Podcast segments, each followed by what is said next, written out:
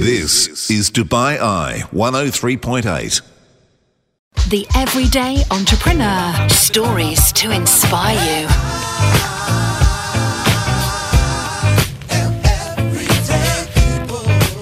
And our everyday entrepreneur, yet again, is another not so everyday entrepreneur, someone with a fantastic story. And it's a pleasure to say welcome to the studio, Idriss. How are you? I'm good. I'm good. So you're very smiley. I love it. Is it because you run such a great company? He's your typical techie guy. He's in here with kicks and a t-shirt and jeans and just you know runs a runs an empire and just chilled out and just on the radio. I know. Oh, God. Life is good, right? Yeah, yeah, yeah. It's okay. So you are the founder and CEO of Fetchr. Tell us a little bit about Fetchr for people who perhaps don't know. Um, explain in, an, in a sentence. Um, Fetchr. Yeah, sure. So basically, what we're trying to do is that we're trying to enable e-commerce through last mile delivery. Right. So we're trying to deliver packages wherever you are using your phone as your address. Yes. So, in in the traditional sense, where I come from, um, in the UK, if I order something online, um, the likelihood is they're going to send it to my house when I'm at work, and there's nothing I can do about it. No matter how much notice I have or they have, usually the item comes to my house. They need someone to sign for it, and I'm at work because that's when they're operating working hours, and that's when I'm at work. So, I guess Fetchr comes from a place of wanting to get around that and get things to people where they are. Exactly. I think there is like two different problems. One is the fact that 4 billion people live without addresses. While you were talking about the Middle East, Africa, some countries in, in Central Asia, uh, addresses are something from the West, right? It doesn't work everywhere. So that's Yeah. one. And then two, we're solving the problem of mobility, right? So, like you said, you don't need necessarily to be at home or at the office to receive a package. You can receive it anywhere. And I guess having that mobile phone means it's what somebody where somebody is is, is is provable. You know, if you're if you're using the mobile phone, if you're using GPS, you can see they really are where they say that they are. If I go to order some food, perhaps from my office here, and I try to type in my home address, the you know the app will say to me, "You don't look like you're where you say you are. Are you sure you're really?" Then I'll go, "Oh, yeah, uh, that could have been a, a, an annoying lunch mistake." So I guess you're relying on information that's accurate and up to date as well. That's ca- exactly. Geolocation is, is, is, is, I think, one of the, and I think it's underrated. It's one of the uh, the most extraordinary uh, technologies that's come out in the last in the last 15, 20 years. I mean, look at all the apps today that use geolocation. And you're right. You know, in Lebanon, they still to where do you live? Well, you know, it's the third street on the right. There's a, you know, there's a green there's a green BMW. Go up the hill. You know, as soon as the rooster hits, you turn left. And you know, you don't have to do any of that anymore. Today, wherever you are, you just press a button and, it, and every, anything comes to you. So I think great vision and. Um, great vision in, in, in, explore, in exploiting that, that technology. I'm, by the way, you don't know this, but I'm, a, I'm, I'm an indirect investor in, in, in, Fetchr, so I'm very happy that he's here so I can grill him properly. Okay, make that money work harder. exactly. um, I, I guess I'd be interested to know, um, Idriss, would you see yourself as as pretty much a tech company? That would be how you describe yourself. Yeah, technology is an enabler. Again, we're not doing technology just for the sake of doing technology. Um, we believe that the way this problem has been addressed is has been is wrong.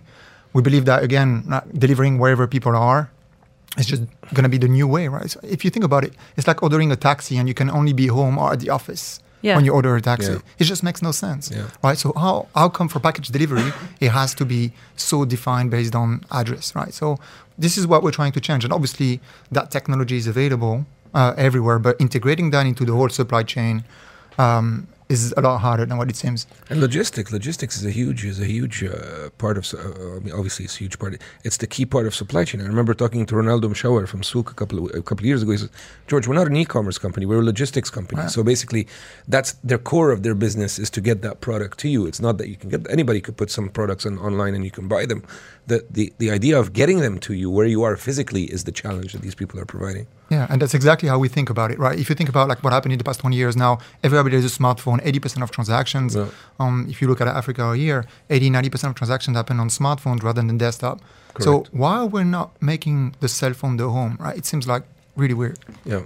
Yeah, and it's. I think it's a lot of human resistance as well, which we're now getting more and more used to.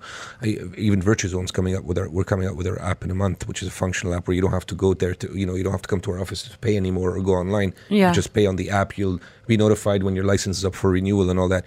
You know, even something as sorry for the word boring as a service as a service like that a service industry with paperwork mm. now it becomes enabled with an app where you, it makes your life so much easier and now people are getting used to it. We're not at the point yet. I don't know if you agree with me, Idriss. We're not at the point yet where people are expecting it or, or that's the only way they know how to do it because you know we were talking the other day for example when you, when you go to check in for your flight there's some people that still go to to the actual desk and you know what i'm one of I those am one of those people I'm as one well, of the, i'm one of those people but you know what the airlines expect us two three four five years from now to check in online before we get to the airport just go and drop our bags and that's where it's going to go we have to get used to that idea See, I will do that on some airlines and not others. Yeah, yeah, Uh, you know, depends on the kind of travel. Anyway, Yeah. we're, we're getting off subject Yeah, here. Um, it is. I, I'm interested to know from you what kind of role do you see Fetchr playing in terms of supporting local businesses here in the region? Because we ha- we talk to lots of people setting up, starting up companies, and particularly if it's a, an e-commerce type site, they are not in a position to to be to know how many things they're going to be delivering. Something like Fetchr can be ideal when you're starting out.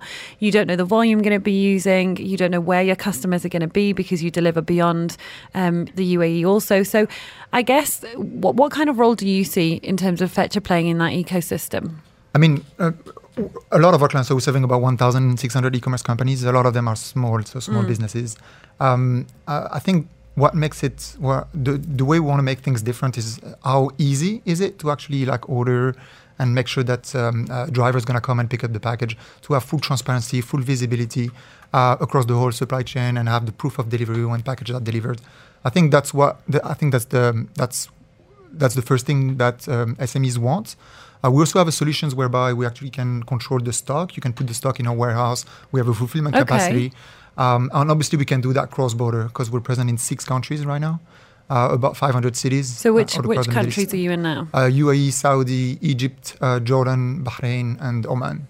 Scaling you know scaling is, is key of any any any business. And today if you can get the the modus operandi in one market it's very easy especially with all the technology to just to just export it and to just copy paste it in another market and so on. And a lot of those companies like Fetchr are, are growing massively and growing exponentially just by scaling to new markets which is imagine you know the difference between scaling Fetchr for, for example from say the UAE to I don't know a smaller market or, or to Morocco for example uh, compared to if you were manufacturing shoes in the UAE and then you have to manufacture shoes in Morocco can you imagine the difference in Yeah. the, the type of work required to scale it how easy it is to scale it with a technology company like this rather than, than an actual physical company. So company scaling the technology is not so much the issue. Exactly, Exactly. you're right. The problem is that for us, for a business like ours, like we have like 4,000 employees, right? So it's about making sure that we have the right structure in every country and making sure that we serve, Correct. you know, like you know, like the whole network, right? Correct, correct. But it's my, my point is it's much easier to export a, a- a concept like that than to export a brick and mortars company. For sure. Once you once you've identified the parameters that you need to put in place. And and I just I'd be interested to hear your thoughts on cash on delivery because th- until I moved here, cash on delivery was a concept that I just could I, I didn't I don't even think I'd heard of it. So when I was here, and it's like, well, do you want to pay now or do you want to pay when this stuff comes to your house? And it's like, what? Yeah. You're going to bring this? What if you come to my house and I say no, I don't want it? Um, but cash on delivery is such a big thing here. Um, it, it must be such a large bulk of your business too. Yeah, I mean, look stats. Um, so it's about it's about eighty percent Wow. of cash on delivery. If you look at Saudi, about ninety-two percent. Wow, Egypt is about ninety-five percent. Uh, Dubai is about seventy percent. So it's not a problem of credit card penetration. It's not a problem as well about uh, how people are knowledgeable about e-commerce. They're they're uh, they were they're, they're actually buying for. I I think it's just um, uh, people getting used to right. So I think for a long time um, you start having customer. Um, not trusting the delivery company that actually is going to find them. Um, Okay. so you want to be always in full control and you can cancel anytime you want it's super it's super easy right so you want to stay in control and if you're being given that option it's much easier and what's crazy is that we even see that on cross-border clients also clients coming from china or from from the us you have like 90% of the orders that are actually cash on delivery which means that the goods are being taken from china brought to saudi or to here you know basically with the promise of a sale Yeah. Wow. You know, it's I don't That's know. I don't know what. I don't know why it is. You know, what? I've done cash on delivery. Why? I don't know. Tell me why. Uh, there's there's a certain safety to it. There's a certain you know it's a it's a mental it's a mental safety that you know what they won't they won't you know they won't they won't steal my money from me or they, I'm I'm sure that they're going to bring me the product. Once I have the product, I can see the product. I'll pay them. I don't do it anymore. But in the first you know in the first e-commerce in the first e-commerce companies that I dealt with, I did I did use it. I did. I get, yeah. I, I mean, I get. I guess I understand Mm. that. Okay. And then when you establish your report, and then you can have one, two, three deliveries, and then you say, you know what? Well, these guys are legit. I've never had a problem with them. Exactly. Then you just, you know, you just say, you just leave it at the reception, or leave it with my secretary, or leave it whatever, and then you're fine. Okay. Um, I wanted to talk to you a little bit about funding as well. So Series C about to be underway or have you completed? Uh, underway. Okay. George is like, tell me more. I've, I've I've done my part. I've done my part so far. So So I guess you're aiming to go even bigger, better. Series Series C. You're smiling. You seem to be very happy about it. So I'll I'll, I'll take that as a yes. No, I'm smiling because I just think it's just so difficult to raise money and just. Um, so look, we raised 11 million in Series A, 41 million in Series B. So obviously, like everybody expects, the Series C to be like massive. Yep. Um, mm, it should be it should be a good one for the region for us, but like it's extremely difficult. I don't. I, do you I hate it? Do you hate it? Idriss? I hate it, You yeah. hate you hate raising money. I would imagine. Because look, you you you become you become a fundraising machine, right? So Yeah. in the past year, I've been like 80% of my job is just raising meeting money. meeting people, talking to them, telling them about exactly Fetchr. which is which is bad for you bad for the companies bad for everyone Yeah. um, my ceo is running the company technically right so Yeah.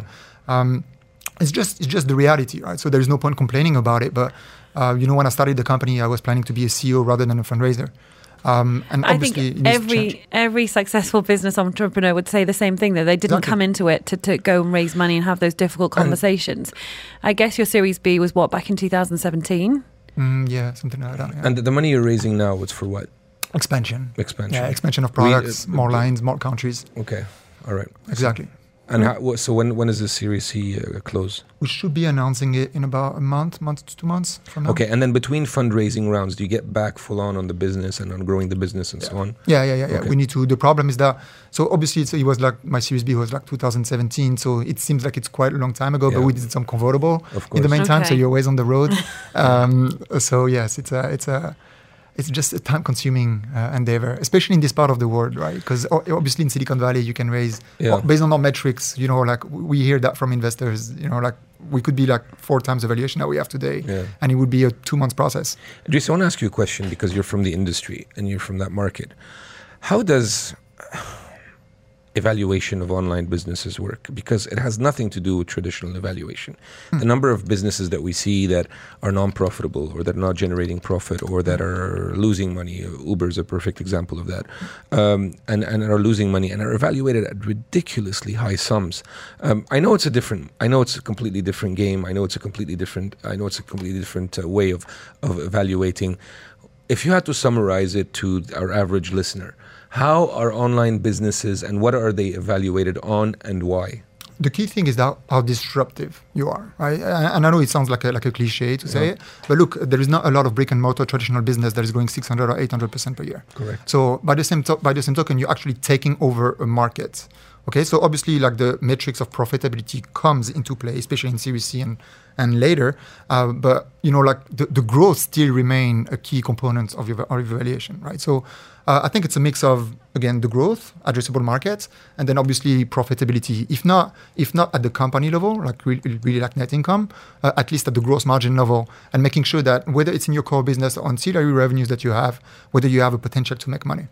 Okay, excellent. Okay, that's all we've got time for. It's been really interesting talking to you. Idriss Al Rifai is the founder and CEO. Well, you have a CEO who's also helping you running the, the company too, but from Fetchr. Good luck with the Series C round. I hope you make it to the end and you're still smiling. it's a lot. been a real pleasure to have you on the show. Thank you. This is Dubai Eye 103.8.